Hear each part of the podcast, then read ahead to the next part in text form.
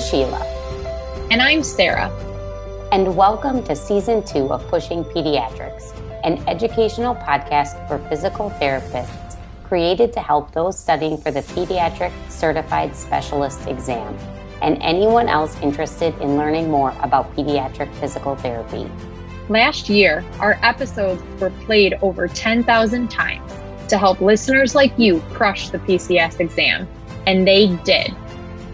This year, you can expect more content and even more review to help you feel confident on test day. Let's not waste any more time. Time to study.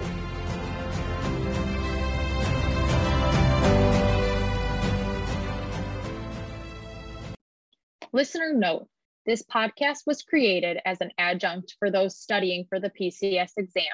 By no means do we guarantee that one will pass the exam solely by listening to this podcast. We encourage all those studying for the exam to put the appropriate time and effort into their studying using resources recommended by the ABPTS and the APTA. It is not allowed to discuss test content, and we will not accept any questions related to test content. While we will do our best to provide the most accurate information, if you feel as though we have stated something that is incorrect, please contact us via Instagram or Facebook at Pushing Pediatrics or send us an email at pushingpediatrics at gmail.com. This week, we are going to start off by going over the clinical summary for autism that is available from the APTA. Clinical summaries are developed by the APTA and are available for many different diagnoses, not just pediatrics. These are documents that provide pertinent information about the specific diagnosis, as well as suggestions for outcome measures, interventions, and medical management. The first one that we are going to go over is autism spectrum disorder. As we always say, we recommend reading the full resource as we are just going to give a synopsis. These are really long documents and resources. So we did our best to summarize it for you just for listening purposes. But we definitely recommend going through and reading the entire thing. Especially the ones that maybe you felt like the book was lacking on completeness. I think that these are just another really, really good resource. Also, these are from the APTA. Again, like these are the people that are working to create resources are probably the same people that might be your item writers. So a lot of these documents are probably written by similar people. So I think that they really provide value to your studying. So, back to autism, the diagnostic criteria for autism spectrum disorder includes deficits in social communication, delay or lack of language development, and restricted and repetitive patterns of behavior. It affects one in 68 children in the general US population. Boys are four times more likely to be diagnosed with ASD than girls. Risk factors include having a sibling also diagnosed with ASD, preterm birth, and exposure to prescription medication such as thalidomide and valproic acid during pregnancy. There are a few different neuropathologic theories that can help explain the symptoms of ASD.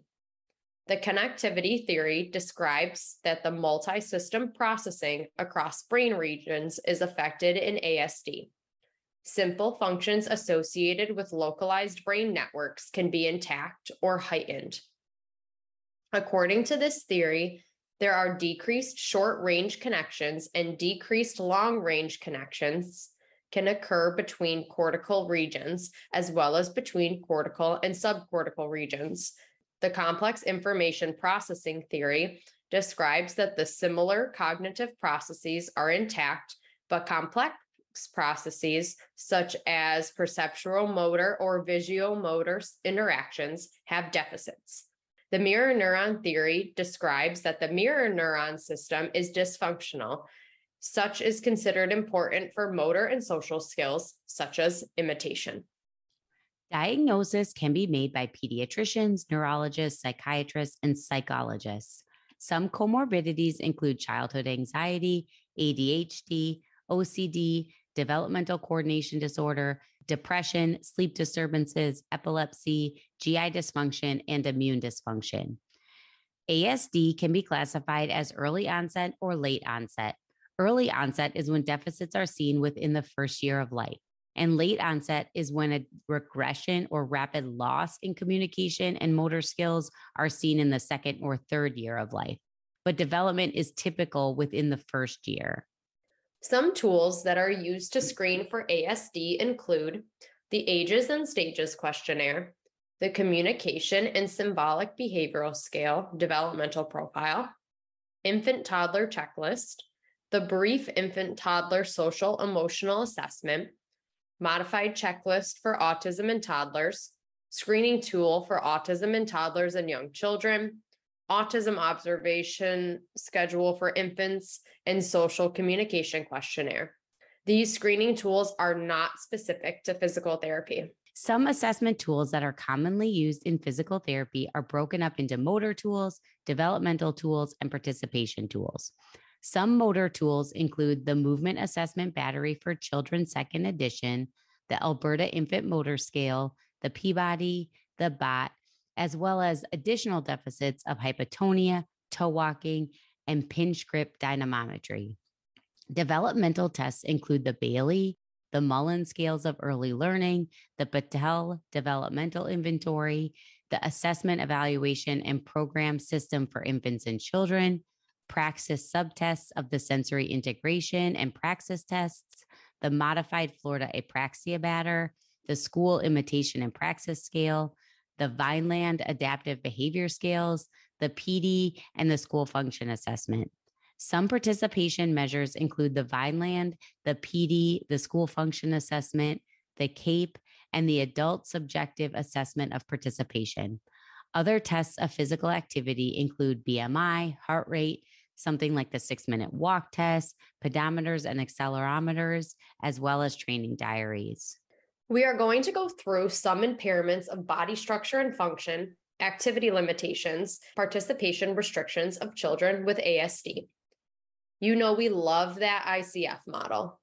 Some impairments of body structure and function include uncoordinated gait, atypical weight bearing during toe walking, balance, strength and muscle tone, endurance and physical activity levels, and apraxia or dyspraxia. Apraxia slash dyspraxia refers to difficulty completing complex movement sequences during imitation on verbal command or during everyday tool use. Impairments and activity limitations include motor delays, motor incoordination, imitation difficulties, and difficulties performing functional tasks.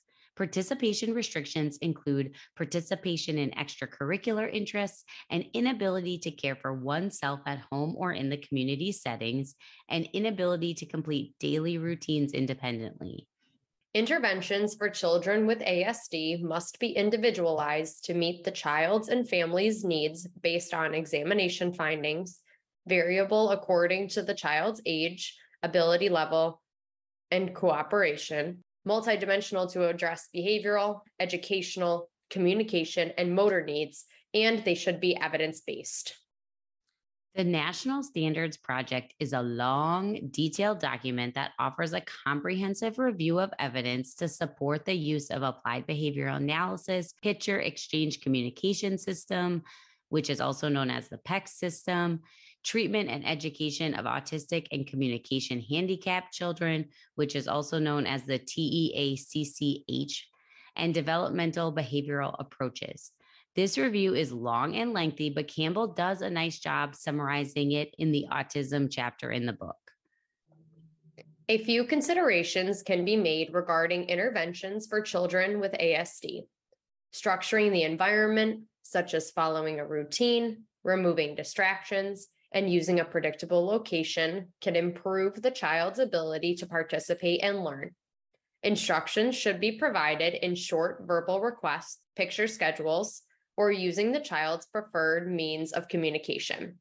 Prompting, modeling, feedback, and repetition of activities are important to ensure success. Encourage active engagement by allowing the child to have some choices during the session and wait for the child to explore spontaneously and actively solve the problem. Progress activities by providing just the right challenge to allow the child to successfully complete the task and avoid excessive feedback and prompting. Lastly, reinforce and reward behavior and participation in the activities. There are many other strategies listed in the intervention section of the clinical summary as well. Interventions may look different across different settings. In early intervention, multi system training activities may include social, object based, and postural experiences. Caregiver facilitation and child initiated interactions are crucial, and intervention should be performed within the child's natural environment.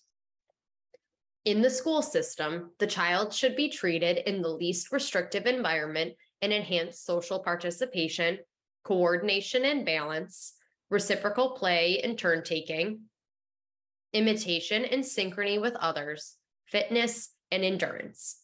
Outpatient clinics may be helpful in addressing orthopedic needs, sensory regulation, and functional tasks.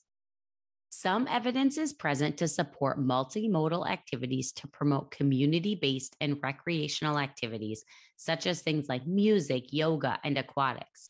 When the child is ready to transition to adulthood, job skills training, community sports, exercise programs, social groups, and performing arts opportunities should be encouraged. Across all settings, intervention should be individualized to the child.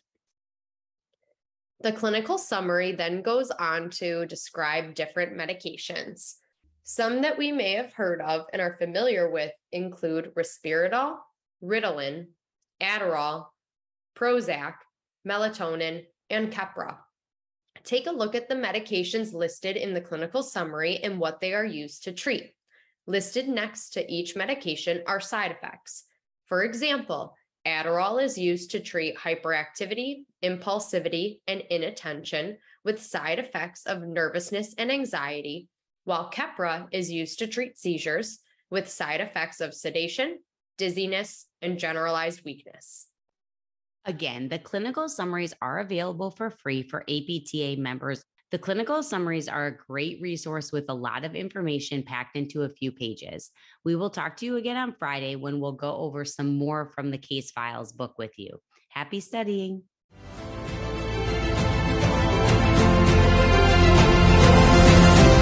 Thank you all so much for listening to Pushing Pediatrics. You can follow us on Instagram and Facebook at Pushing Pediatrics. We would love to hear from you, so send us questions, suggestions, things you want to hear more of, and things you'd maybe want to hear less of. We will talk to you guys next time. And remember, you totally got this.